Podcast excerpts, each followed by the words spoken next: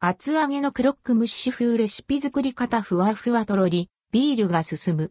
ハムとチーズを挟んで焼くだけ。厚揚げ卵チーズに続き、厚揚げを使ったおすすめレシピをもう一つ。厚揚げのクロックムッシュ風です。これもビールのおつまみにもってこいの一品ですよ。厚揚げのクロックムッシュ風レシピ。材料用意するものはこちら。味の素のレシピを参考にしています。厚揚げ1枚、ハム1枚とろけるチーズ、スライスタイプ1枚、マヨネーズ適量黒胡椒適量。作り方厚揚げに熱湯を回しかけて油抜きし、キッチンペーパーで水気を拭き取ります。横に包丁を入れ、半分にスライス。スライスした厚揚げで、ハムとチーズを挟みます。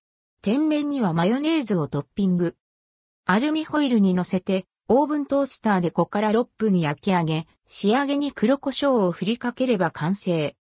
厚揚げのクロックムッシュ風味は、ふわふわの厚揚げの豆豆した、イコール豆っぽい、旨味と、とろけるチーズのコク、ハムの塩気が絶妙に絡み合ってうまい。